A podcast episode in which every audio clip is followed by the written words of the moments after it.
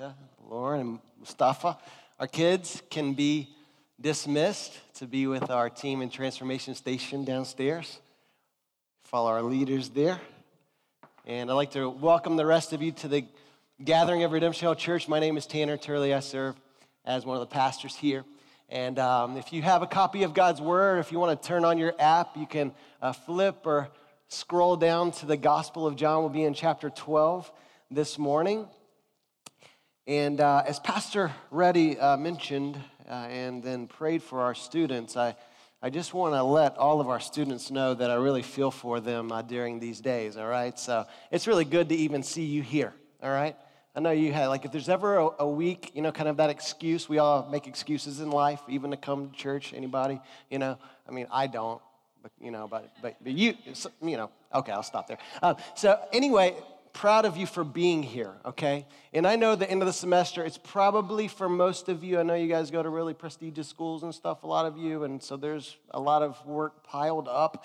Uh, but, you know, I just want to let you know this, okay? Um, hope you still love me. Um, for, for any of you that, that still have, you know, three exams over the next two days, maybe 55 pages to, to, to hammer out, um, I, I really, it's hard for me now, okay, maybe some of you other, you know, graduate graduates, you know, can identify with this. Um, it's hard for me to not experience just a small sense of pleasure out of your pain, okay? So just still love me. I'm, I'm just being honest, transparent up here. It's hard, it's hard for me because of all of the years that I suffered like you, right? All of the I, I, hear that, right? All the, all the books read, all the papers written, you know, um, all the late nights, all the, I mean, I learned to drink coffee, you know, in, in college and grad school, so now I'm, now I'm an addict like many of you. Um, but um, yeah, I just, uh, I, want, I want to encourage you this morning, okay? And at the same time, I can say that I really enjoyed my, my years as, a, as basically a lifelong student till just, you know, six years ago.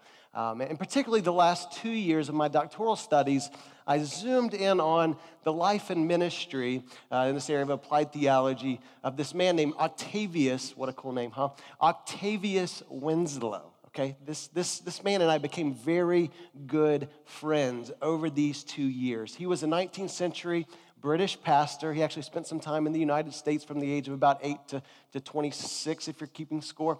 And, um, and so he, he pastored and really wielded great influence uh, throughout England. He penned over 40 books, not to mention many other articles and such. And so uh, I spent two years just trying to uncover everything I could, analyzing all of his works to zoom in on actually his preaching methodology. That was the focus of my dissertation. Uh, but what I learned was this that, that even though I was studying how he went about his business and preparing and delivering sermons, um, I actually had a lot more to learn from him than just that area. So uh, I learned a lot more about just maybe his view of ministry as well as what personal devotion should look like just in my daily life. And then also, I learned a lot about how we should view mothers. You say, well, why is this? Well, one of his roughly 40 works was on his mother, Mary Winslow. He actually penned a memoir about her life. And so, what he did was he took uh, many of the journal entries that uh, he uncovered, as well as letters that she had written and received, and what you need to know about Mary is she did not live an easy life. She was the mother of 10 children. And for many of her parenting years, in fact, for most of her parenting years, she was a single mother. You see, when Octavius was just seven years old, his father died, leaving Mary to be the mother of these 10 children. And yet, through the grace and strength of God, she left an indelible mark on her children. And this is what Winslow captures in uh, this memoir titled Life, Life in Jesus. And so, uh, one, one excerpt out of that uh, memoir is just kind of, I don't know about you, but when I read a book, I've got a, I've got a pen, I've got a highlighter, and, you know, I kind of notate in different ways. Like, I, I, don't want to forget that, you know? And, and, and listen to this, this statement about mothers as he's reflecting on his mother. This is what he said how powerful and deathless is the influence of a holy mother. That influence, employed in planting the first seedlings of thought, in shaping the first actions of childhood, still lives to instruct, admonish, and cheer in manhood's riper years. Honored and privileged are they around whose toilsome path yet lingers, check this out, a spell so sacred, a power so gentle, and a charm so holy and persuasive. Now, don't you wish that you listened to this guy preach every Sunday? I mean, this guy could put together some words, you know what I'm saying? But, but how, how powerful, how deathless is the influence of a holy mother. Now, I don't know about you moms, but as I think about influence and as I, as I want to be a person, a man, a father, a friend of, of influence, I often think about influences occurring in these monumental moments and monumental attempts to love and serve those around me. So if you just kind of translate this to motherhood, this could be kind of like, you know, working so hard to, you know, take your kids to Disney World or some kind of trip special like that that they would love. Or perhaps it's sending them off to, to school one day and these kind of monumental moments that uh, happen over the course of years of motherhood. But, but what I want to remind us today is this influence is not usually built on these monumental moments as much as it's built in the monotonous and mundane moments over time. It's not the monumental moments that, that add up to influence, usually, and so much as it is the mundane and the monotonous. And so all of the diapers changed all of the lunches packed, all of the rides to school, all of the hours at the ball fields or the dance classes, all of the conversations before bed or over a cup of coffee, just hanging out with your son or daughter. All of these moments, simply, simply the encouragement of your presence that's what adds up to an influential life. I think this is why Winslow would have said how, how powerful, how deathless, because of the consistency over time. So I don't know about you, but I'm about to get emotional up here, right? And I'm not even a mom, all right? But, but you see, I've, I've, I've received this kind of love and care for 35 years from my mother, Brenda Turley. So I love you, mom. Happy Mother's Day. She's gonna watch this video, by the way, so she'll see this probably tomorrow. She's usually, if, it, if no one else watches the video, you know what I'm saying? Thank you. Hey, give it up for Brenda. That's right. Come on now. Thank you. Love you. They love you, mom. Um, okay, I'll stop. Uh, she, she will, uh, well, I won't stop. She will watch, she will watch the sermon videos, all right? If, if none of you other fine people watch the sermons, all right, my mom will. Thank you. And, all right, and there's another mother that I hang out with every day. And she takes care of a seven year old and a five year old and a two year old on Tuesday. And I get to see her influence over time. And so, happy Mother's Day, Marcia. I love you because you're downstairs. That's right. And check this out She's not going to watch the sermon, all right? So you're going to have to tell her that I said that, all right? When it, when it comes to pouring out our lives, I want us to think about this idea. It's, it's, not, it's not the monumental stuff, it's, it's the monotonous, it's the mundane, it's the consistency over time. And as we turn to John chapter 12, what we're going to consider is check this out the surprising value of death and, and you would say, like, well, Tanner, like, if you have your kind of like PhD in this preaching stuff, like, why would you talk about death on Mother's Day? Like, that's a little bit morbid, you know? It's like, not, it's not morbid day, it's Mother's Day. Why are we gonna, we're gonna talk about death? And I think that's a really great question. What, is, what does the surprising value of death have to do with Mother's Day. And what I want to tell you is it has everything to do with Mother's Day and motherhood and everyone's life in the room, no matter what stage of life we may find ourselves. So, so here's the thought I want to, to, to give to you today. I pray that you will leave with, and that is this that the monotonous is monumental when living is dying and dying is living. The monotonous is monumental when living is dying and dying is living. Okay, let me just catch you up to speed in the Gospel of John. Jesus is nearing, ending, uh, nearing the end of his life, all right?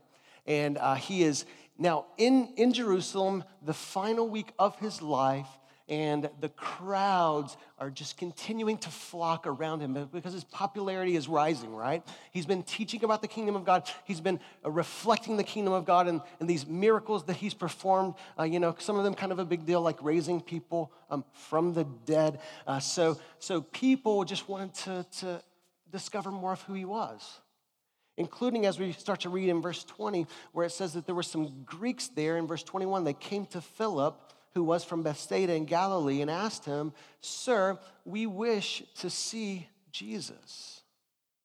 So here we have these non Jewish people who had adopted many Jewish customs and forms, and yet they weren't fully on board with belief in the God that Israel worshiped or the Messiah that God would send, who was now standing in their midst. And so Jesus, rather than answering their question directly, actually uh, just just kind of goes, it seems almost off topic uh, in verse 23 when he doesn't answer Philip's question, and Andrew's question immediately, but he, but he says this The hour has come for the Son of Man to be glorified. Truly, truly, I say to you, unless a grain of wheat falls into the earth and dies, it remains alone. But if it dies, it bears much fruit. So, is there a, is there a connection between these, these Greek men and, and women who wish to see Jesus? Is there a connection between their request and Jesus' answer? And I would say there actually absolutely is. Because what Jesus is, I believe, saying here to his disciples and to everyone who can hear is this if you want to see me, if you want to know me, then you need to know me as I will be revealed just a few days from now in my death. And so I just have a couple of encouragements for us this morning. They're very simple, okay? And the first one is this see what Jesus gained through his death. Verse 23, he uses this word, the hour. And it's a, a, word that pops up nine different times through the Gospel of John. The first three times it's used, it's always pointing forward. Jesus saying, My hour has not yet come. My hour has not yet come. People were trying to, to uh, they were making request of him. They were wanting to make him king. He's saying, My hour has not yet come. In other words, it's not time for me to depart from this world. My, my ministry is not yet over, but, but now he's saying, hey, the hour's come. It's time. My death is impending. It will be very, very soon. You say, well, Tanner, what did you say, Tanner, what, what did Jesus accomplish uh, by his death? And I'm just going to give you three, not, certainly not a comprehensive list, by the way, all right, but, but three great accomplishments of the death of Christ. Okay, number one, Jesus reconciles us. Everyone who would look to him and believe in him, he reconciles us back to God.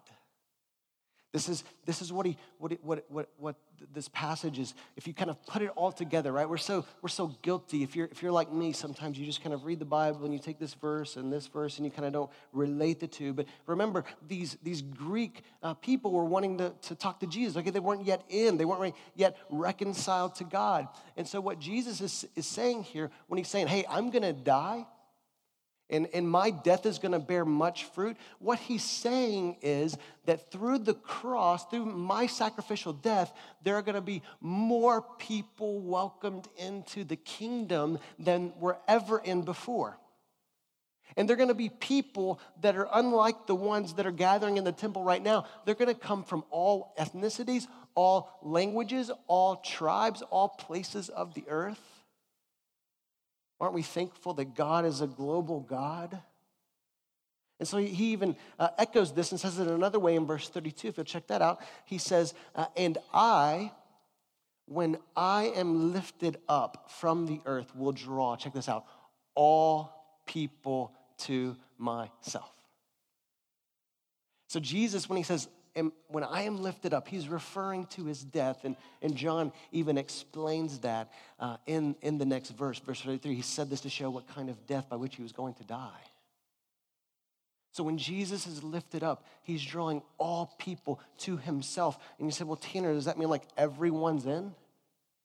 Like, like just whether kind of like however you respond to like if is everyone in and and clearly that's not the case otherwise why would jesus die if just like everyone was in and it didn't matter kind of how people responded to the god that we all like we all have once rejected and kind of gone our own way so it doesn't mean that like every person on the planet is in no matter kind of how they you know look to god and, and seek to, to live their life before him but it does mean that every kind of person is going to be drawn in to the cross. Check this out like a magnet. The cross is like a magnet for anyone, okay? No, no matter your background, no matter uh, the, your, your, your, your first language. Jesus, with his outstretched arms and his, his death on the cross, he welcomes all people in to be reconciled back to God. But this happens. How, how can we be reconciled, right? So to say the word reconciled means that we were once separated. And the Bible says we're, we're separated from God because we've chosen to be separated from God, because we've chosen to separate ourselves from God, because we haven't wanted to live as God wants us to live, and we haven't wanted to glorify Him and reflect Him by how we live our lives, right? We just, we know that we don't, we don't even live up to our own standards. Can we just admit that? Like, I, I set some goals for myself, and man, I have fallen short on nearly every single one of them. Okay, so still, you know, think, think well of me, even though that's true. Um, but, but if I don't even meet up to God's, I mean, to my own standards, then why should I be surprised that I don't meet God's standards? You say, well, that's, that's tough. That leaves us in like this predicament, like we're separated, and we may not even want that. If you don't want that, that's good because that's why Jesus came. He came to bridge the gap back to God. He came to, to, to reconcile us back to God. And so we're reconciled through looking to Christ and what he has done for us. It's, it's really, check it's really as simple as that. God has not made this complicated. We, we as human beings, we want to complicate things, right? It's like if we're going to get to God, then we must you know, it must be that we have to do like 1,001 things to kind of please Him to earn our way back. And, and God's just saying, look, you can't do that. That's impossible. So I'm going to do what you can't do. And I'm going to send Jesus to pay the price that you couldn't pay. So we look to the cross, the, the great 19th century pastor, well known, more well known um, truly than uh, my man Octavius. His name was Charles Spurgeon, all right? And as a, as a young man, Spurgeon, maybe you've heard of this name, uh, preached to the masses in England when just the, the, the, kind of religious fervor was at a very feverish pitch. And the most popular uh, preacher of his day, they call him the Prince of Preachers. Some people say he was the greatest preacher since the Apostle Paul. You know, they just kind of make these kind of claims about uh, him. But, but, but his story of how he actually came into the faith was this it was a it was a snowy uh, morning and there was a great snowstorm, and so he couldn't make his way to uh, the Baptist church where he normally worshiped. So uh, he just had to stop at a, at a detour and worship at what was known as like this primitive Methodist church. And so uh, the snow must have been so great. We get that around here in Boston, right? These, these massive snowstorms. Um, the snow must have been so great that the, the primary preacher for the morning couldn't show up. And so this, this man, as Spurgeon describes him, um, as uh, perhaps, let me just read what he says. Uh, he says, The minister did not sh- come that morning, snowed up, I suppose. A poor man, a shoemaker, a tailor, or something of that sort, went up into the pulpit to preach he was obliged to stick to his text for the simple reason that he had nothing else to say. You're going to wish I was like this guy in just a minute. Um, the text was, Look unto me, all the ends of the earth.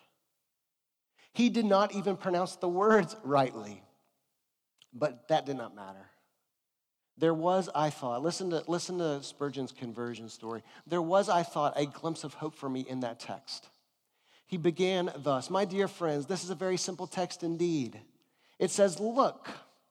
Now, that does not take a great deal of effort. It ain't lifting a foot or a finger, it's just look. Well, a man need not go to college. Okay, don't drop out. Um, a, me, a man need not go to college to learn to look. You may be the biggest fool, and yet you can look. Anyone can look, even a child can look. Many of you, he went on, look to yourselves. There's no use looking there. You'll never find comfort in yourselves. Then the good man followed up his text in this way Look unto me. I am sweating great drops of blood.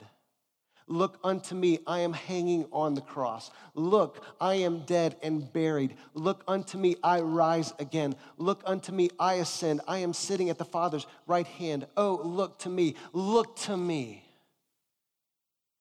When he had gotten about that length and managed to spin out 10 minutes, he was at the length of his tether. The sermon was over, 10 minutes. Can you imagine that? Then, check this out. I'm not going to do this today, but check this out. Then he looked at me under the gallery, and I dare say, with so few present, he knew me to be a stranger. He then said, Young man, you look very miserable. Well, I did, but I had not been accustomed to having remarks made on my personal appearance from the pulpit before. However, it was a good blow struck. He continued, and you always will be miserable, miserable in life and miserable in death if you do not obey my text. But if you obey now, this moment, you will be saved. And so it's in this moment that God, God has to do this, right? He opened Spurgeon's eyes to his need to truly look to the cross, to see that Christ offered him everything he ever needed a true way back to God. Just by simply looking, not trusting in what he could do, but trusting in what Christ had done. This was the moment that turned Spurgeon's life around. And if your life has been flipped upside down by Jesus, this is, this is your story in a different way, I suppose. I suppose you didn't have a preacher call you out. We'll try to keep you from that today, all right? Um, but, but what an amazing story. Just the simplicity, the simplicity of looking to the cross. Jesus reconciles us back to God by us turning to Christ in the cross. Okay, number two, Jesus brought glory to God. Verses 27 and 28 say this Now is my soul troubled. And what shall I say? Father, save me from this hour. But for this purpose I've come to this hour. Father, glorify your name. Then a voice came from heaven I have glorified it, and I will glorify it. These verses remind us of Jesus' prayer in the Garden of Gethsemane just before he's, the night before he's going to die and go to the cross he, he prays before God his Father. God, if this, if this cup could pass, this cup of your wrath that, that is pour, will be poured out on me instead of them. If it, if it could pass, let, let it be so. Yet not my will, but your will be done. And so here he's saying, Father, now my soul is very, very troubled. And, what shall I say? Should, man, I, I want to be, I want in, in, my humanness. Jesus was fully God, fully man. In, in my humanity, I, I don't want to, I don't want to experience the cross. Who would? But yet, in his humility in his love, even in his, his compassion, he says, No, glorify your name. In other words, reveal how great you are and continue making yourself known through my death so that all people might be drawn to you. I mean, what a great, what a great prayer, by the way. I mean, if you want to learn to pray, I mean, this is like the best advice I can give everybody is like just look at the prayers in the Bible, look at the prayers of Jesus. If you just pray, Father, glorify your name, I think you could just pray that prayer. Those what? Father, glorify your name. That's four words. Thank you. Okay, you can just pray those four prayers. The rest of your life, you wouldn't have to add any other words. And if you really meant those four words, like you're good to go. You're good. Father, glorify your name. Going to work, Father, glorify your name. I'm ticked off at my, you know, friends and coworkers. Father, glorify your name. My kids are being kids. Father, glorify your name. And what does God say from heaven? I love this. He says, I have and I will. So, so, so, so here's, here's just kind of, you want to get to know God? Here you go. God is perfect. God is glorious, which means he has inherent perfections in and of himself. He has no needs, he's self existent. And the glory of God is just him making known how perfect he is, how awesome he is, how, how, how great he is. And so he's saying, I have been glorifying my name in your life, Jesus, up till this point, and I will continue to do so as you go to the cross and as you, yes, rise from the dead. Jesus brought glory to God through his sacrifice on the cross. And then finally, Jesus defeated the work of Satan. If we go back to verse, verse 31, Jesus, we can just, you can just see verse 30. Jesus answered, This voice has come for your sake, not mine. Jesus knew. But then verse 31, he says, Now is the judgment of this world. Now will the ruler of this world be cast out. New Testament scholar Murray J. Harris says this The cross was the occasion for a definitive conflict between two rulers, between good and evil. And we're not dualist, okay? We're not saying like there's a battle, eternal battle between good and eternal battle between, you know, evil and, and they just kind of equal and then one maybe will win out. Like that's not how it works. So God is sovereign, He's God, no one else, nothing else is God. But there is still this, this cosmic conflict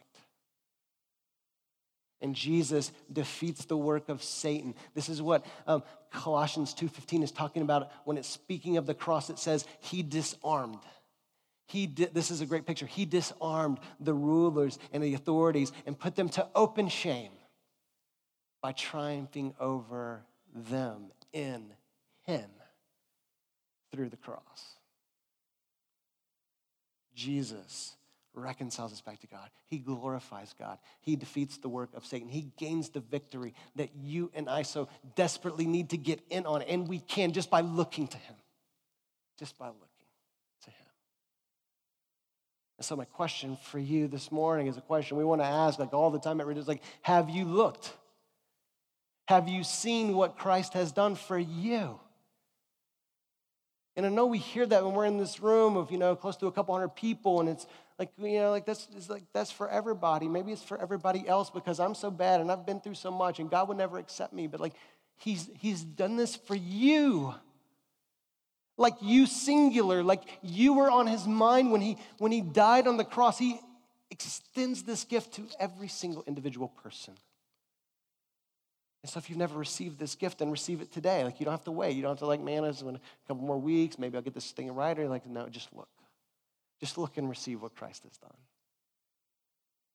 See what Jesus has gained, accomplished through his death. But then, then number two, and this is so good, find, find your life through your death. Find your life through your death. Let's, let's go back to verses 24 through 26. I think this is just a passage. I can't, there's no way I can do it justice here this morning. Okay, so just please go back to these verses. Jesus says, Truly, truly, I say to you, unless a grain of wheat falls into the earth and dies, it remains alone. But if it dies, it bears much fruit. And we're saying, like, okay, so we see what Jesus did. He bore much fruit. He drew people to God. He glorified God. He defeated the work of Satan because he was willing to die so that he could accomplish so much. And we're just like pausing, like, thank you, Jesus. That's really good for you. But 24 goes to 25.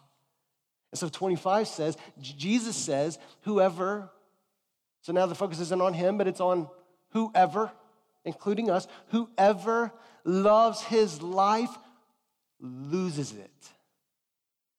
And whoever hates his life in this world will keep it for eternal life. If anyone serves me, he must follow me, and where I am, there my servant will be also. If anyone serves me, the Father will honor him. So, so let me just translate this in short. What Jesus is saying is this if you want to get in with him, if, if you truly look to him and, and to what he has done for you, then the natural consequence will be to fall in love with him so much. Okay, this is not guilt uh, driven, okay? This is all grace driven. This is driven out of love. He loves so much. Now his love is so powerful that it changes me and changes my loves. Everybody follow me? And so now I love him differently and I'm loving everyone else differently. And I'm certainly not loving myself nearly as much. I still love myself in some elevated ways that maybe I shouldn't. I should kind of tone that down, but he's helping me with that. And so now I'm starting to reflect him, which, oh, 24, a grain of wheat falls to the ground and dies. Now it bears much fruit. So now I'm losing my life. And when I lose my life, I'm actually finding it. These, these old school saints, I couldn't even tell you the century, right? It doesn't really matter. They would talk about, check the, the, the cruciformed life. I love that word. If I, you know, I don't have a tattoo, but maybe that would be up in the running if I got one, like cru- cruciform, you know? Cru- like, that's a weird word. What are you talking In the shape of a cross. That, that our lives would be in the shape of a cross, cruciformed. You say, well, Tanner, how do we live a cruciform life? Like if Jesus is saying to, to live is to die and to die is actually to live, then what does that look like? And, and so I would just say very simply to die daily. This is what Jesus said. Whoever loves his life loses it. John 12, 25. There it is. He said it in another way in Luke 9, 23. If anyone would come after me, like if you really want to be about me and follow me, you will deny yourself, you will take up your cross and follow me.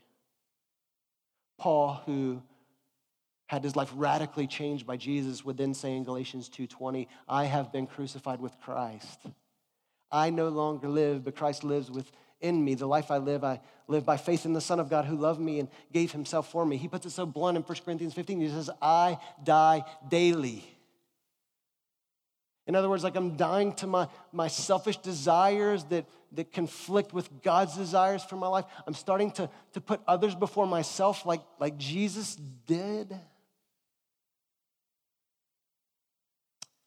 If you, if you live a life, receive this, please receive this. If you live a life of sacrificial love, I can guarantee you, I don't make a lot of guarantees. I, I can guarantee you, you will leave a mark on the lives of those around you. Sacrificial love, like our God you will influence other people around you. So we die daily, and we do so out of a deep devotion. Again, it's, it's, it's, it's whoever loves his life and loses it and hates his life in this world and will keep it for eternal life. But it, then it's, if anyone serves me, he must follow me. So, so out of our dying daily, we are dying daily because we're following the one who died. So, central to everything about Christianity and being a Christian and saying no to some things so we can say yes to a lot of other great things is because of Him. So, so, so, this, this kind of just kind of, if you'll let me say this, like, this just kind of like, you know, gives religion the boot. You know what I'm saying? Like a lot of people don't want to come to church today because they're like, that's, re- I'm not up with the religion. Religion is performance to earn or God's acceptance or approval. But, that's, that's, not, that's not the way of Jesus. Jesus is, look at what God has done for us, and now we're just going to live in light of that because He's that awesome and he, He's loved us so much. So it's out of this deep devotion. Man, I have a desire to do it. You don't have to tell me, like, That's how God is changing us, right? I do this because I, I get to do it. I want to do it. Because actually, like, here we go, not in the notes, like Hebrews 12 says this Therefore, fixing our eyes on Jesus, the author and perfecter of our faith, who, for the joy set before him,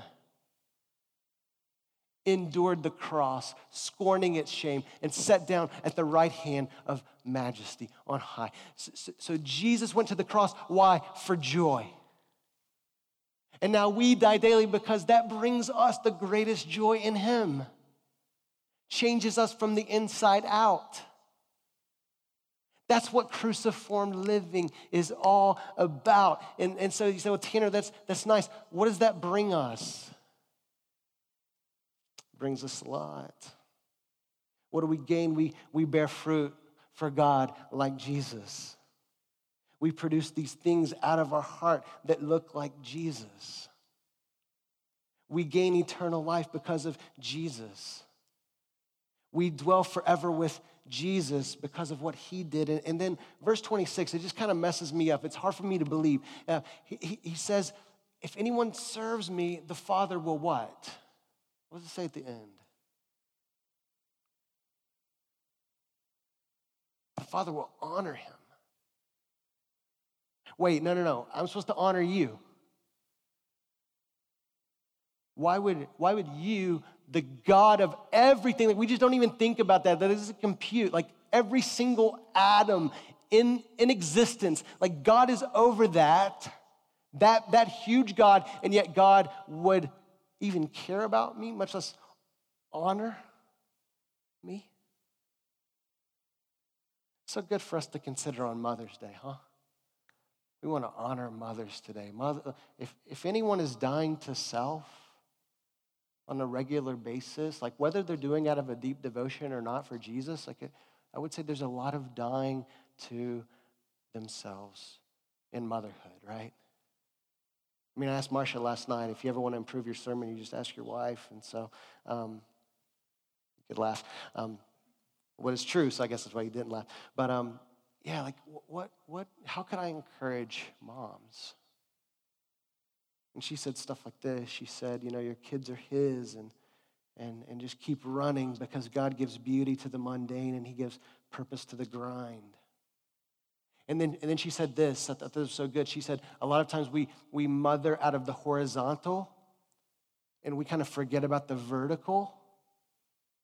And, and what she meant by that is that as, as we pour ourselves out, as we die daily for our children, this applies to dads too, right? But moms, like as you die daily and pour yourself out and sacrifice for your children, as you want to see them change and be raised up, you know what the, the paradox is, the irony?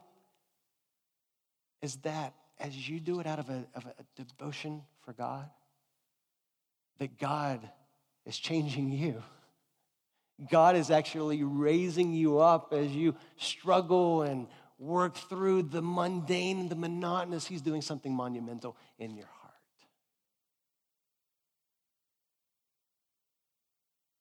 So, as we conclude this morning, I want to give it up to the moms in here today who die daily out of a deep devotion. I want to pray for those that as, as Pastor Reddy mentioned earlier, that, that, that, struggle maybe on Mother's Day, that it's hard and, and, and you have to you have to, to, to continue to submit your desires to God as part of dying daily when we're, we, we wrestle with these areas of discontentment in our lives or frustration or sadness or grief. But, but I want to kind of bring it back and include everyone in this. Like, I don't think there's a person in the room that would say, you know, like, I don't want to live an influential life. It doesn't matter if you're a mom, if you're a father, if you're, if you're single, if you've, you've kind of seen all of life and you're near the end. Is we all want to have influence. And this influence comes through, I believe, most greatly through, through knowing God through Christ. So, if we, if we had time to finish out this chapter, what we would see is that there were many people who didn't believe in Jesus because of their unbelief. Their hearts were hard toward God and they didn't want to receive or hear what God had to say to them. But then there's another kind of piece to it. There were some who believed, but it says down um, in verse 43 that they, they didn't want to admit it. They didn't want to acknowledge it before other people because they loved the glory of man more than the glory of God. So, so, so here's, the, here's the deal unbelief keeps people from knowing God through Christ, but unbelief keeps even Christians from making God known through Christ. And so, what we need to do is just die daily out of a deep devotion. Say, God, I want to know you more, perhaps for the first time, perhaps just to grow deeper and deeper and deeper in my relationship with you so that I can be a person of influence, so I can make you known to others, so that people can get in on what is so good that I've come to know. And so the invitation is to enjoy this. The invitation is to, to turn our lives over to God and experience all that He wants to give us through His death. And to remember the monotonous is monumental when living is dying and when dying is living. Let's pray together.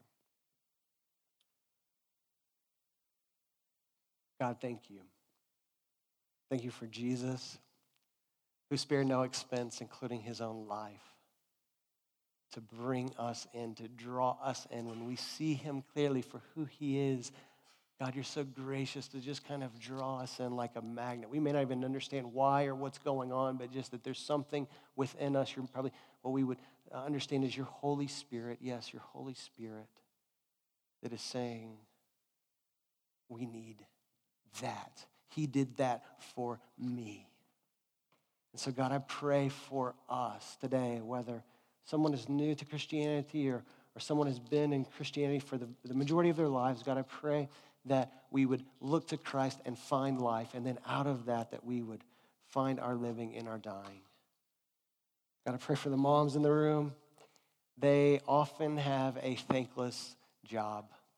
Yes, we honor them on Mother's Day, but most of the, the time they, they don't get the applause, the appreciation they deserve. So, God, I pray that you would remind them of the importance, the, the, the influence that they can carry as they journey through life and the raising of their, their children. And God, I pray that, that we as a church would, would always value families, that we would come alongside of families, we would come alongside mothers and, and dads, that we would support them and that we would love them and that we would do life together in such a way that, that we, are, we are experiencing your best together as a, as a family here. So, God, draw us close to you throughout this week. God, remind us of the sacrifice of Christ that we might enjoy you, that we might live for you, not out of this kind of burden, I've got to do this, but man, what, what more would I want? What, what more, what better step could I take than, than this one that, that ultimately honors you? And God, thank you that you would welcome us in forever to dwell with you, God. It's, it's more than we can imagine. And so, God, we say thank you. Christ's name.